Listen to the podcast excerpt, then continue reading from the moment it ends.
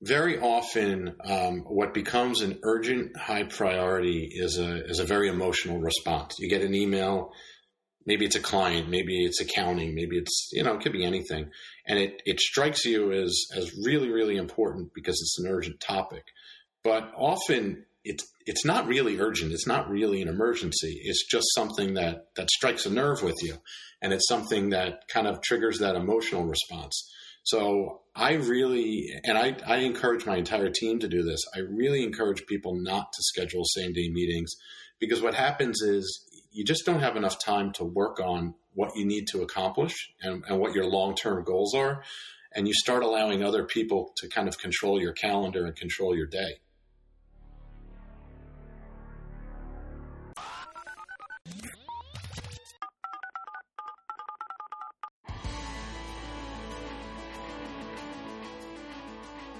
Winning at Work, episode 47 with Ivan Weiss.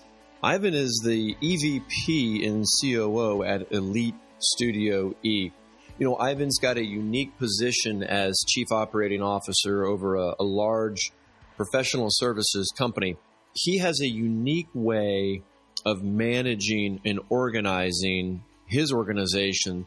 So, if and when there is a crisis, he is in perfect position to triage. His skill, his superpower, if you will, is one that we all need to learn how to adopt. And this approach to business and to operations is very much needed for all executives, all managers. We need this type of system to operate very smoothly and to keep those customers satisfied when things do go wrong, because let's face it, it is business and things can go sideways. If you want to connect with Ivan, you'll be able to find his LinkedIn profile and the links to Elite Studio E should you want to upgrade your food service dining facilities anywhere in the country.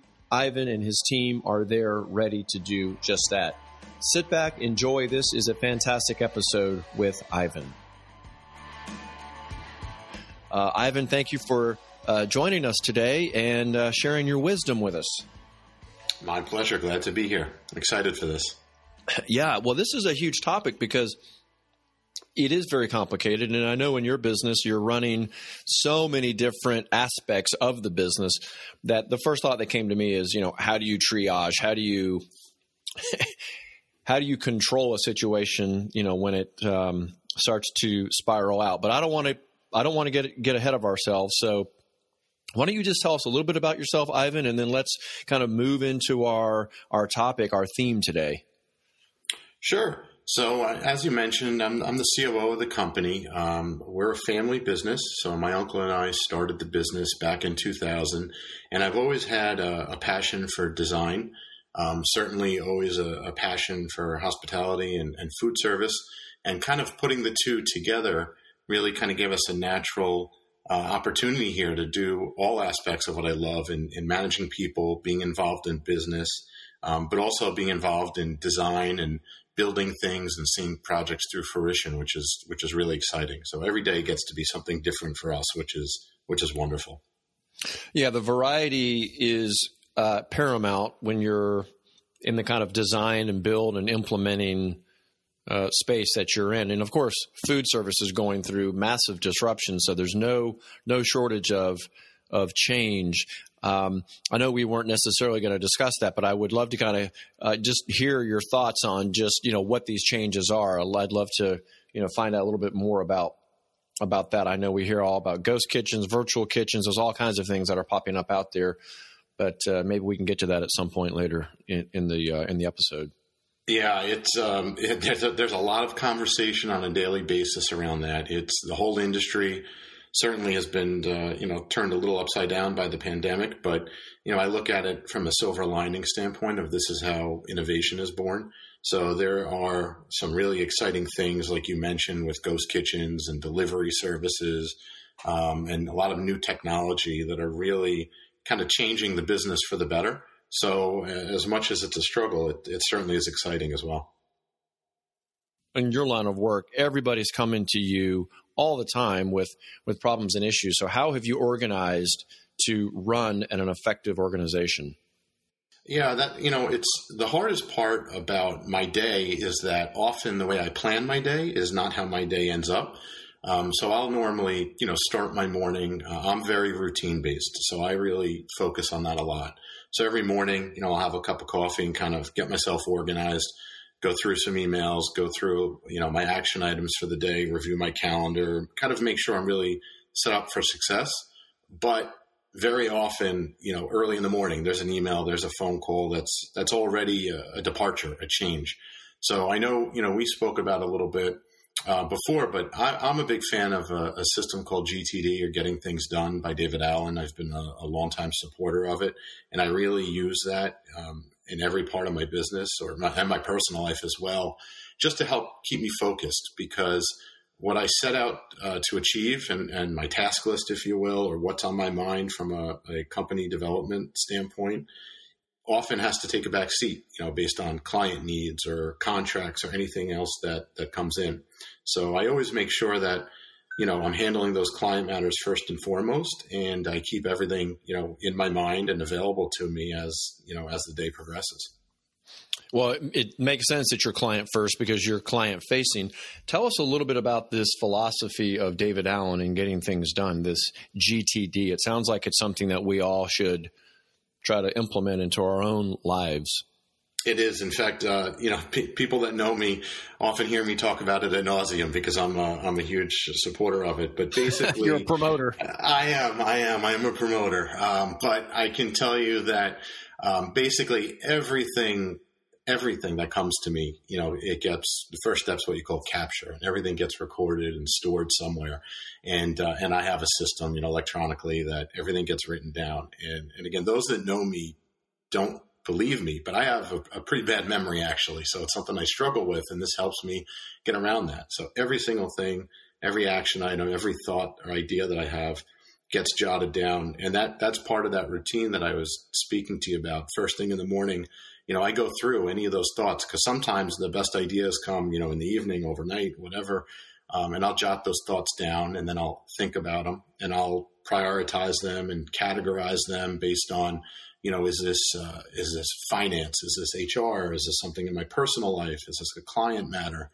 And then I'll I'll work in different areas based on um, based on where the day's taking me. So again, first thing in the morning, I always start off with all my client fo- focused activities, going through anything that I need to do there.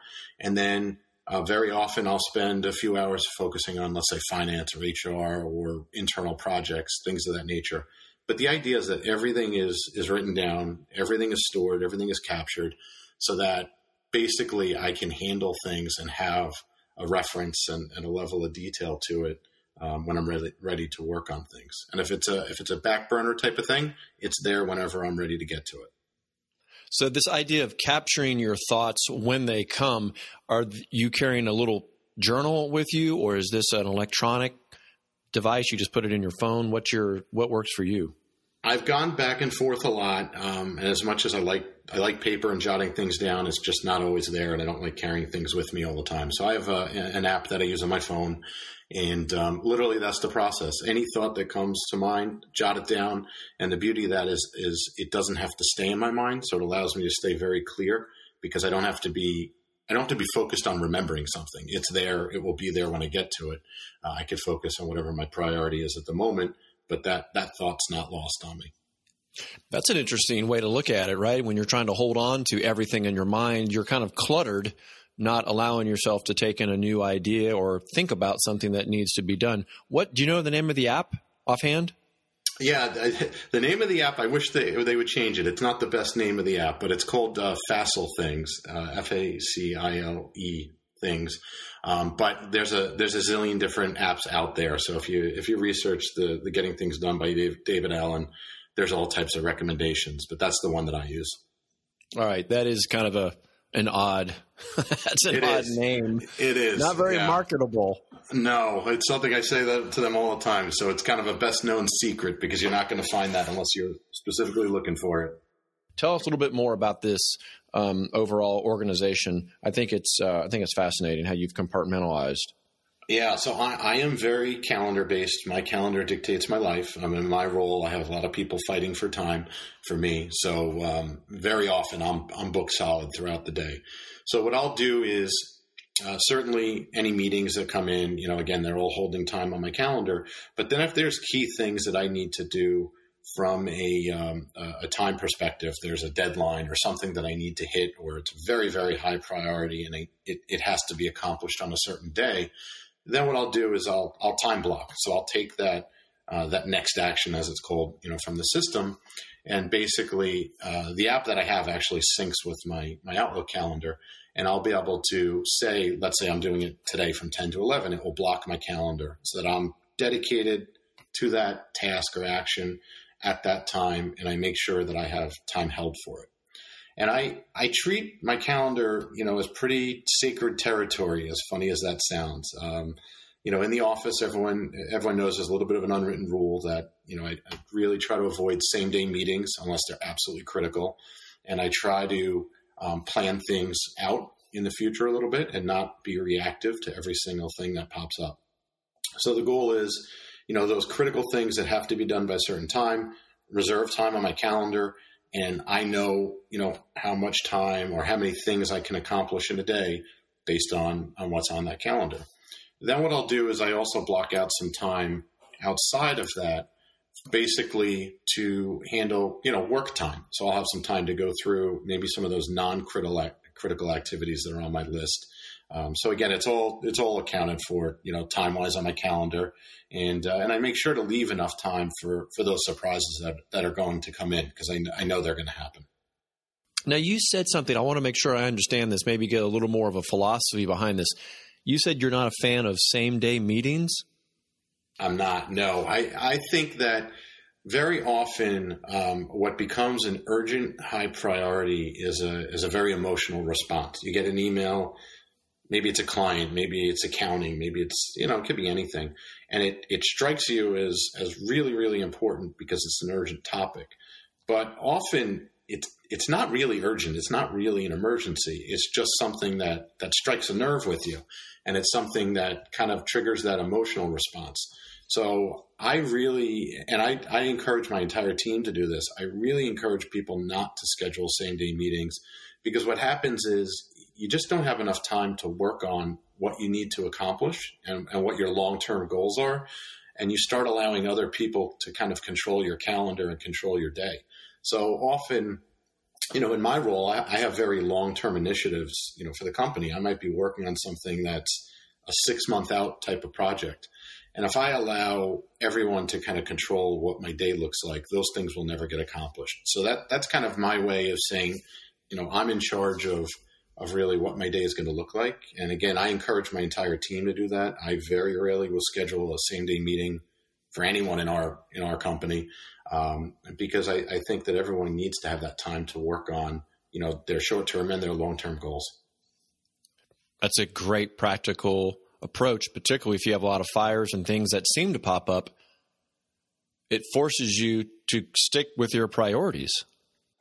Yeah, and I think it, it it prevents you from getting overreactive to those things that pop up because they, they need your attention and they are critical and they are important and you need to have time in your day for them. But you don't need to be overreactive because then I find um, you know that's that's kind of when the company gets on the mouse wheel, if you will, and you're running really fast, but you're not going anywhere and uh, you can't be evolving and growing and and accomplishing new things if you're if you're just chasing those those quote unquote emergencies that come up. So uh, I always find that really important, and um, I also find that it, it, creates a better working environment. You know, people are are a little bit calmer, a little bit happier, better morale when you're not dealing with as many of those situations on a daily basis, or or creating them when they don't need to be there. Wow, you've really hit the nail on the head. I can't tell you how many people, when I've asked them why are they interested in looking for another opportunity, at some point I'll hear stories about these um, fire drills, as they're called, right?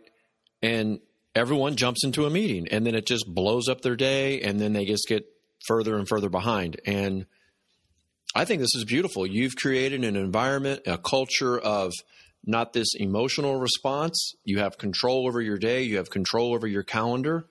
And if it's important, then let's schedule a meeting and another day. Who knows? Maybe new information comes in. Maybe they think of an answer, they can solve it on their own, right?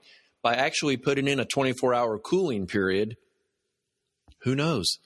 You might have eliminated, you know, an hour of time for three people, and that's three hours of productivity. Exactly. I mean, I don't get me wrong; they happen, right? We try to avoid them, but those things do happen, and we do have the fire drills, and we'll have the emergency meeting. But I think that you know when you look at, like as you put it, the the cooling period, you allow yourself to kind of reflect on what is really happening, and make a much more sound decision, and make a much calmer decision, and it's often a better decision um, because you just take that minute to reflect on things and and think about it from different angles. Um, you know, it's kind of like if you write a, an email very quickly, and then if you let it sit in your drafts and you look at it two hours later, you know, you're often, ooh, was I really going to send that? So it's that same thing. Let's Guilty just, is charged. Exactly. Let's just slow down for a minute and let's just make sure that that's really how we want to react, um, and that's how we want to approached the situation and we've and we've thought about it, you know, from all angles and from everyone's perspective, because everyone will see those situations differently. You know, the other thing that you said, which I think hits a key point for me, and I talk about this often with my team, is that those meetings are expensive. You know, and, and if you take three, four people times two hours, and you really think about a, you know a salary just to put a dollar equivalent to it, that meeting might cost you, you know, a lot of money. Could be a couple thousand dollars. So when you think of it that way, it also helps to just you know just slow it down a hair and, and make sure that you're you're making a much better decision. That's a powerful image. Everyone literally, I bet, just started thinking about what's my salary? What's the salary of my teammates? And they literally just kind of did some mental math and realized that's an expensive meeting. That's a and yeah, and your opportunity mm. costs. What could you have been doing that you didn't do? Transition us. So you, I know you've said the calendar is sacred in, these things, and I, I, I, I, think that's a an area that I need to be more vigilant in myself. Um, but one of the big areas we wanted to talk about, though, is this. Well, you kind of put it as you know, compartmentalize or kind of hover over issues, opportunities to make sure things are getting resolved. Is that is this kind of that area we're, we're talking about now?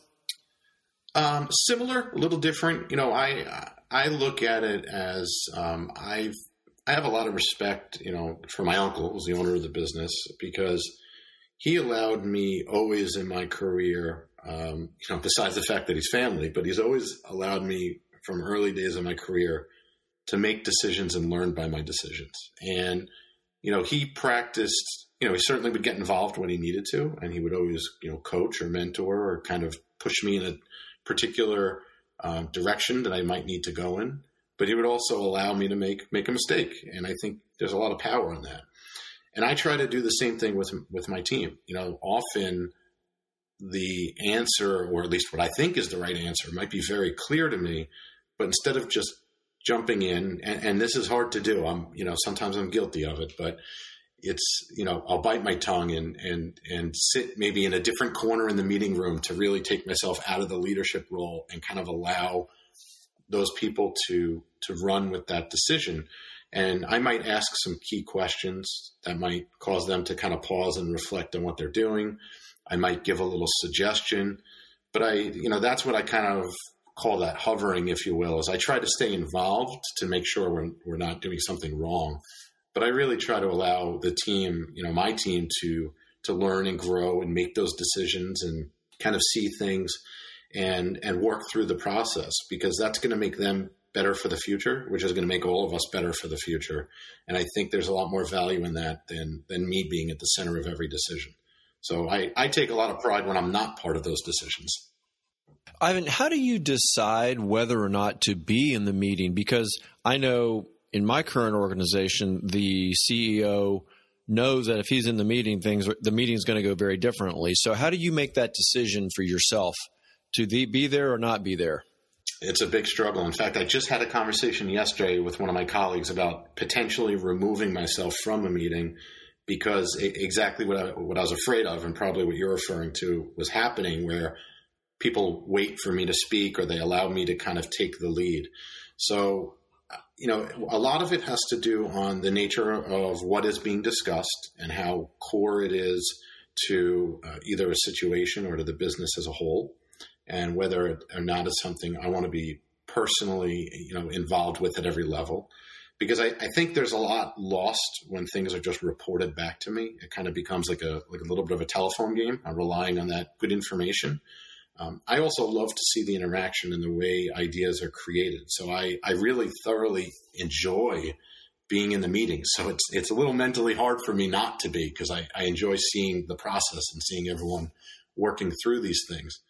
But at the same time, I know that when I'm going to overshadow a meeting and it's going to become more of let's wait for Ivan to, to weigh in on this and then maybe we'll agree with that, or when it's going to be leaning on me heavily to make a decision that I don't think I need to make, you know, that those are situations when I'll you know, I'll try to remove myself if it makes more sense. I do know that you have to continue to push the the culture and tell people that you know they're owners. They need to be making the decisions. And it's you know we know you can't control anybody so by being in there you can't control what people think you can't control their actions people need to see the mission and take the action steps to complete the mission and if they're not the right people and they can't complete the mission, then they shouldn't be in the company in the first place. So I know that's a, I don't mean that to sound callous, but you know, when you have that goal in mind of having the right people that make those decisions and they're self-governing, then you know it makes it easier to not be a part of every meeting.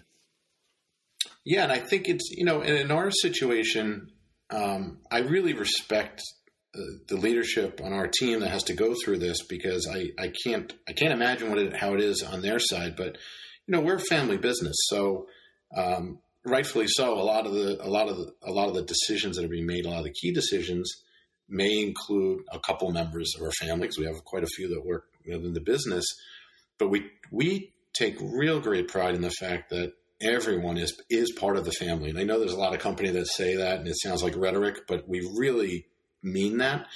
And in no way, shape, or form do we try to overshadow or or think differently, you know, from input that's coming from anyone that has uh, that has you know certainly contributions to me to those outcomes. But on but if I look at it on the other side, I'd imagine that that's probably especially for someone that's newer that doesn't really understand everything. That's probably a difficult situation to be in, and I would imagine that there is a little uh, bit of intimidation there about you know, can I speak up? Is this part of what I can do? Um, and we love input. We value it from everyone, you know, because everyone's idea is a good idea. You need all those all those inputs coming in.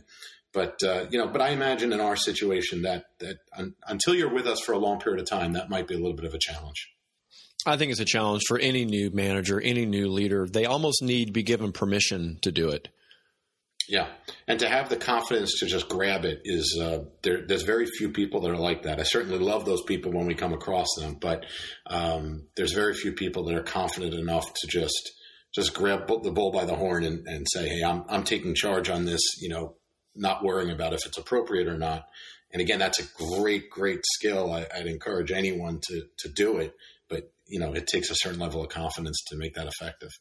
Let's talk. Okay, so you've got these systems in place. You are part of some meetings. You're not part of others. This is all kind of your normal kind of operating day. Now, a problem arises, and it's it's blowing a hole in your calendar. So, this was the the origin thought, really, of of this podcast for for you is to discuss your skill, your strength of how do you triage, how do you repair something that has gone horribly wrong. I don't want to overstate that, but luckily we don't have a lot of horribly wrong. I'm not going to say we do, but we do. There are those clear the deck moments. Let's say that. That's for sure.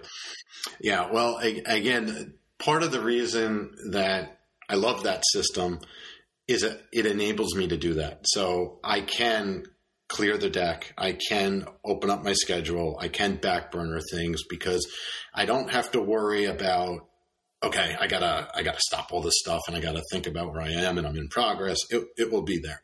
So when those situations come about, um, and again they do, It's exactly what I call it. I call that that clear the deck moment, and that is open up the calendar, find out where I'm needed, you know, at what time. It, it sometimes is physically, you know, sometimes it's I need to get traveling and I need to get to a project site, to a client site. Sometimes it's getting on a call. If it's a client situation, it might be with clients. If it's a vendor situation, you know, again, because of the nature of what we do, our vendors are very key for us. So I might need to get heavily involved there. Whatever it is, I really think it's important to just make yourself available and listen to what's happening. You know, again, not to see that emergency situation and immediately start reacting and, and pulling triggers and moving things. You know, I, I think the important thing of, of triaging, as you put it, is very quickly, but gather all those facts. You know, what happened? How did it happen? You know, um, what what do I need to at least kind of stabilize, maybe not resolve the situation, but at least kind of eliminate it from that emergency, you know, mode. Um, that's the first step for me of how do we how do we basically how do we get it to that point where it's it's organized, it's calm, it's thought, and we can then start dealing with it. What I don't start focusing on is you know who made a mistake or who did something wrong or what happened four months ago. That doesn't matter. What we have to look at is how do we fix the situation where it's no longer an emergency. You know, then we can reflect and look back and say, okay, you know, what what led to this, and could we do something differently um, in the future? But but literally, it's that simple. It's it's clear the deck, make myself available. Um, I have a bunch of you know key quote unquote you know right hand you know men and women that I'll kind of lean on to give me their advice and their input on what's going on. You know, I really don't make those situations just personally. Um, I don't make those decisions just personally on my end. You know, I, I, bring in kind of a key group of people just to make sure um, I'm reflective of all sides. Let's put it that way. Well, that's a good way for them to develop too. If you're just there to listen, gather the facts, maybe ask a few probing questions, and that allows your executive team or management team to kind of go through the ideation process and, and solve the problem. Yeah, exactly. And I think often they're taking steps in that direction. So I don't want to, you know, undervalue what they've already done by then, you know, taking over on my end because I need them to, like you said, be comfortable doing, you know, handling these situations in the future. And I also think that often these emergencies are actually, you know, opportunities. So I, I know I, I, harp a lot on the, on the client side, but obviously it's very important. And sometimes through these emergencies, you you build a relationship with a client that you've never had before. It's at a different level because of the way you respond to it and they trust that you're going to be there in the future. So, you know, that's something that we always take a lot of, um, you know, concerted effort into is making sure that we're very responsive, you know, overly so, very communicative about what is going on. And we make sure that everyone feels comfortable that, okay, you know, as a company, Elite is handling this because that, that immediately diffuses the situation when everyone knows it's being handled. Yeah, talk is cheap. It's easy to tell a potential client or a prospect what you can do and then you get into the situation and then suddenly you over deliver you know actions have now replaced whatever your marketing brochure might have said. Now you might have a customer for life by the way you've just invested time energy empathy you name it. Yeah i mean we had a situation a few a few months ago where a product, you know, that uh, that was installed, it, it failed. There was a it was some millwork that had a problem with it, and, and the product actually failed. Um, wasn't directly our product, but obviously, you know, we put it in place. And again, in that situation, just immediately, first off, making sure there's no safety issue, which luckily there wasn't. But then immediately, you know, mobilizing a crew to to get rid of to take the product out off the job site, um, and then immediately start working towards issues. But happened over a weekend, and I, I spent much much of that weekend on calls with the clients. I personally went to the the site, even though it wasn't necessary, just to see it and just be there and have a face, um, a presence on site. You know, and those types of things really quickly diffuse a situation. So, and I think that's the key: is once you once you diffuse that situation, then you can start resolving it. But you can't jump ahead of that. Yeah, that's a good point. Diffusing that there's a real skill there to diffuse a situation, taking DEFCON three to down to a two, and eventually back to one, and then peacetime again. Yeah, and like I said, you know, in that particular situation, um, I don't want to say we joke about it, but it's it's a, it's now a little bit of a lighthearted conversation because everyone's comfortable that it's handled. It was handled swiftly, um, and it was handled effectively. And and and like you said earlier, that builds a lifelong relationship because there's a trust factor that that really shows. Wow, you know, they're going to take care of of something if anything goes wrong. Like you said, it's not that's not a marketing brochure. That they're really going to do that. You really do have to have the right people in the roles to begin with, and I think you had kind of walked me through. Uh, a scenario that you guys had thought through. I don't want to steal your thunder, but you did talk about, you know, hey, it is important to get the right people in the right place and in the right role. So you ultimately can't be successful as a COO if you don't have the right team structure and team environment. Tell, us a little bit about this situation and, and how you went through the these changes and kind of what the results were. Sure. I mean, pe- people are everything to me because you know even though we have you know quote unquote products you know via food service equipment and millwork and installation at the end of the day we're, we're a service based company right? We're providing project management services we're providing design services and at the core of service is is customer service and is people being able to manage that and being able to execute. So for us having not just the right people, but like you said, having the right people in the right positions is so critical. And what we noticed is that when we were a very small company, when we first started, you know, when there was five, six of us and it grew to 12 and 15, it was very easy because we could all anticipate each other and we really, we knew what was next, you know, and we really had a good sense of in this situation, you know, this is where I need to go to keep our project moving forward and I know how to execute at that level, and our entire team did.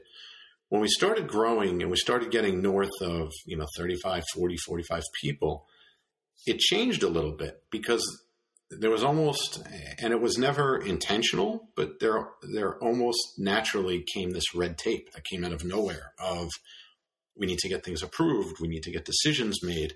Um, and that, that wasn't coming as a top down, you know, kind of order, like we need these things. It just naturally happened. And what I started to see was that we had people that were very capable of making great decisions, but they weren't being enabled to do that. And it was it was this almost kind of natural evolution of a company. And I think all businesses go through that at some point. Um, you know that again that red tape type of scenario, and it really took away some of our our nimbleness which is something that's really critical for us.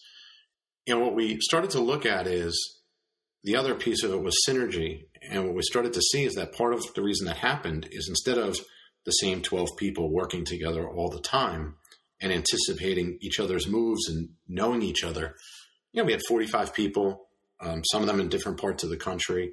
So the communication was different. And they weren't necessarily ahead of each other or communicating, you know, at the right level with each other, making sure that things were kind of almost on autopilot really happening. There was there was another level that started to be needed. And and it caused us also to have a little bit less synergy even with our clients, whereas people would work externally with different people in our in our business and have we would be learning how each other work over and over again. So it kind of led us in, in 2019 to say, okay, we need to restructure. And when a lot of businesses talk about restructuring, you know, they talk about downsizing. That was not at all what this was about. There was no intention and there was no, you know, layoffs or anything like that. But this was really looking at as we grew, how do we now return our people to the right positions? And most importantly, how do we get them more customer focused because everyone, whether they're in sales or not, everyone is servicing our clients and our projects. And that, that's a, an approach that we take. And I wanted to make sure that everyone was thinking that way. So as we grew and we became more internalized, you know, some of that separation between our projects happened, and and that kind of it lost um, a little bit of its magic there. So when we went through the restructuring, we spent a lot of time. You know, the first thing we thought about, going back to the people, the first thing we thought about is morale. Because when everyone hears restructuring, they get really nervous and afraid. And that was really important to me. I did not want anyone in the business to feel that this was reflective of their performance, that this was reflective of their future, you know, career with us, um, or that there was any challenges whatsoever. This was this was a business growth and a and just a business maturing step, and it was not about you know any wrongdoing by anyone on the team. So we literally would sit at every meeting discussing this, and we had a, an internal group. Um, you know, Raquel was a family member, one of my cousins, and, and Aaron and Eric and a few others in our business that were kind of critical to this, evaluating every single step and where we were placing people. And we would always open it with, what does that do from a morale, standpoint? Do all these personalities work well together? Are they going to feel empowered by what they're doing? And that that's kind of how we started to approach it, is from a from a people person, you know, place first, of making sure that this was going to be something that was going to be great for our team, as opposed to just great for the business. Yeah, I love that you talked about morale first, and that literally you were diffusing potential fear. You see, this is a skill of yours that you tend to use wherever you go, and that is you know how to diffuse a situation. So you were literally looking ahead and saying, this could be a problem, and you diffused it before it even came up. I think it's just being human. You know, it's just just understanding that if if I was in that position where if all of a sudden everything I did for the last 10 years, my role was changing or my position was changing and not, not my day to day job function, but the, the, you know, who I report to or what the structure of it is, if that was changing, that, that creates a lot of angst and a lot of fear. And I think it's just um, being human and just looking at it from that perspective of saying, well, we need to, you know, and it doesn't mean that it, that it didn't happen, but just, just understanding it's going to happen and anticipating it and being human about it and being transparent about it, you know, I think it helps. And I, I, you know, one of the things that I encouraged as we were going through it, once we started rolling it out, and we really thought very carefully about how we were going to roll this out, you know, and communicate it. But um, we all believe in an open door policy. We really want to make sure that anyone is comfortable at any time coming to speak to us if if you are concerned, so that we can we can resolve those things. But the, the focus was on, you know, keeping our team happy and making sure that we could be a little bit more nimble and a little bit more agile with the way we were approaching our projects. And it sounds like you guys had some some great uh, success, even you know, right away from the change. We did, yeah. So so we broke our team down instead of you know one larger organization, so one larger design studio into teams based on our clients.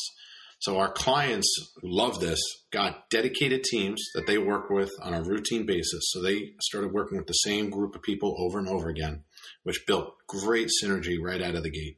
And it enabled us to not only handle more volume, but more importantly, handle better quality and better consistency in the work.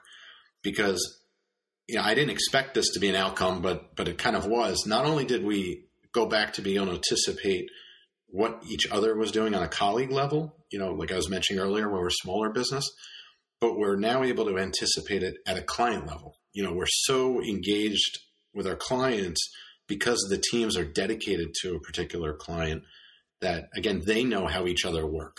So the synergy there is is phenomenal. And we launched this in January 2020. You know, just as everyone else, we had a Vision 2020 plan, and then COVID showed up. You know, COVID showed up and turned everything upside down. And if we didn't do this, that would have been a much harder situation for us. This really allowed us to um, to execute and adjust our business when, when the pandemic showed up um, a lot easier than it would have before. That's for sure. I bet your client retention now is is much stronger. That synergy, I can. It just makes perfect sense where you've got the same people dealing with talking with the customers on a regular basis rather than different people rotating in and out based on who's available. 100%. And then it, it started to grow even beyond the projects. Like now we're doing very routine, you know, review meetings, you know, with our with our clients outside of a project where we're talking about initiatives and growth opportunities that we could take together to mutually benefit both businesses, whether it be, you know, creating new brands or new design concepts or, you know, other initiatives that they may want to roll out to to their clients. But because they have a consistent team on our side, they're able to be a little bit more focused instead of saying, Hey, I need to renovate, you know, this particular location. I'm also thinking about this bigger picture idea. Can you partner you know, with me on it. So it's been it's been a tremendous success. Well, tell us a little bit more about Elite and Studio E or Elite Studio E. Yeah, sure. So Elite Studio E came about. We started the business um, in 2000. We officially started operating, and really we were a, a design build company aimed at doing refreshes and renews renewals for corporate food service. So, for example, um, any large corporate campus that you can think of, their headquarters. They'll often have, you know, coffee bars and employee dining area, things of that nature.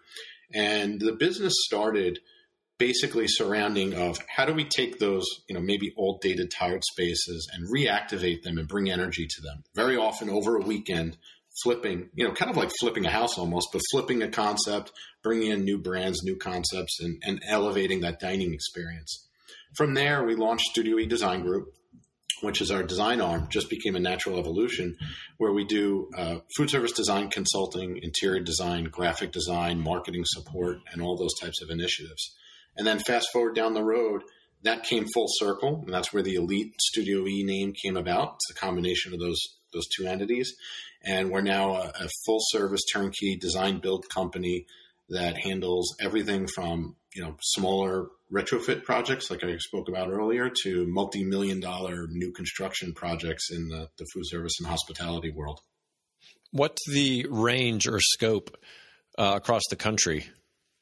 We do everything, uh, all, all, states. We've even done work in, in Hawaii. The only state we've not done work yet in is Alaska. So if someone's got something in Alaska, that will allow us to check that box. Um, but domestic Shout US, out to Alaska. Let's go, that's guys. Right all, all states. We do some work in Canada as well. So uh, mostly domestic United States, 48 states though. So we, I talked about this at the top. I, I've just noticed the pace of change in food service is just astronomical. Give us your take. What's happening, and what can people expect? So there, there's a lot of uncertainty, obviously, um, with what is happening. But I really believe that we're in the in the amenity business. And when I look at food service, you know, and we we do work in a couple different sectors. We do corporate, like I spoke about. We do higher education. We do healthcare. And when you think about these different spaces, although although in different ways, they all have the same challenge. How do they draw people back to the workplace? How does a, a college or university attract students to say, not only do you want to go to school here, but you want to live here, you want to be a resident here? Um, in the healthcare setting for elective procedures or, for example, labor and delivery, things like that. Amenities are a bigger, big attraction. How do I, you know, what hospital do I want to be associated with? And, and food service and hospitality is such a core amenity because people love to eat, right? Think about every holiday, regardless of, of what your, your religion is most holidays are surrounded around food, right? That's a big that's a big component. Family gatherings are all around food. That's right. The kitchen's the heart of the of the house. Kitchen, kitchen's the heart of the house. And when you think about meetings, some of the most effective business meetings or lunch meetings or dinners and things of that nature. So food is a is a central hub to social activity, to business activity, um, and even to, to, Oasis, you know, if you're dealing with a, a, challenge in a hospital, stressful situation, you know, you, you look to, to food as, as kind of a comfort. So I think that food service, although it's going to change through the pandemic, it's still going to be that central hub. And the challenge for us right now is we're used to building spaces that bring a thousand people into, into one constant space, you know, one environment. So obviously that's not a very popular thought right now. But how do we still create that experience, that social gathering, you know, that business opportunity, utilizing food kind of as that central hub? And I, and and how do you extend the amenities throughout the buildings? And that's the challenge that we're looking at. But that's why I really believe that our side of the industry, I mean, the restaurant side is a little bit different, but for our side of the industry, um, I think the the service model is going to be different. But I think the need and the basis for the amenity is not going to change. And I, I think you're going to see, like I said earlier, a lot of innovation and a lot of growth and a lot of technology that's coming out of it. There's some really exciting ideas that are that are coming about. But I believe that that food service and hospitality is going to continue to be that that center hub of you know corporate dining, healthcare, higher education, and and family gatherings, all the above. Yeah, because you're not gathering a thousand people together, so you almost need to break down into these little micro kitchens or micro hubs, maybe throughout a, a corporate campus, rather than having these one you know these large gathering spots. Yeah, that's a big part of what we're looking at. But again, you know, collaboration is critical, and in the last ten to fifteen years, businesses have made such a, a, a huge move in the collaborative environments and there's so much there's so many studies out there that show how valuable that is that I don't think it's a matter of is that going to go away? It's just how are we going to fully create that you know with social distancing or limiting uh, gatherings and, and, and, things of that nature. So I, I think the the uh, mechanism might change a little bit but it's still going to be there. And I think it's really exciting for for pushing the industry that sometimes is a little bit slower to kind of evolve just because of the size of it um, I think it's really exciting to see how this is going to kind of push the envelope a little bit. And I imagine some companies, depending on their views and their beliefs, they may think that things are going to return to normal and there's no need to change. And we just wait and things will go back. And other companies might have a different belief and they want you to design and create something new. So I imagine that a lot of this is going to be driven based on what your end customer wants and that you're not necessarily going to go to them the the tail's not going to wag the dog, so to speak. Yeah, very true. There, there, there's definitely those two schools of thought. Um, I think the underlying theme um, is that the only thing that people are certain about is that they are uncertain about what is really going to happen. And Amen. Us, they don't know. Yeah, that's really it. So uh, flexibility is everything right now, and what we are educating our clients on is let's not take that hard stance and that belief of which way is it going to go. Let's think about both scenarios and and develop a solution that is flexible and adaptable enough so that it is going to work in both scenarios because like I said that the only thing that we know is that we don't know. And uh, I do believe that that it will return to some uh, sort of normalcy. But like I mentioned, I do believe that there's a lot of innovation that's coming out of all this and I think that's going to be here to stay. So, as we wrap up, tell us are there any critical needs? Are there opportunities for people to you know connect with you guys for opportunities? Yeah, I mean, as I mentioned, we are uh, very much uh, people people. So we, we we are always on the lookout, whether we're you know technically uh, hiring or looking for someone on our team. Um, but we are always looking for people that are that have that attitude and, and looking to to join us in, in our mission and what we're doing. So I always encourage people never to to hesitate to reach out. And on the flip side, obviously, anyone that's ever um, looking for help in any of their hospitality or amenity spaces, we're always there to help and, and happy to, to reach out and engage people. Um, and third is just on trend. We love talking about what we do. We're really passionate about it. So uh, we're always welcome to have people reach out to us in any way, you know, LinkedIn, Instagram, email, any any social media. Um, we love speaking to people about about what we do and who we're all about. Thanks, Ivan. I'll be sure to you know get you guys tagged and we'll put all this information out on social media so everyone can find you guys and connect with you and i just got to say i love the your organizational strategy i think the way you manage a calendar, the way you've given people permission to wait, to cool off, to not be so emotionally driven, so response driven. I think that is very, very practical, very sound advice that um, I know we can all benefit from. Um, Ivan, thank you so much for this this very informative session today. Yeah, my pleasure. I really appreciate it.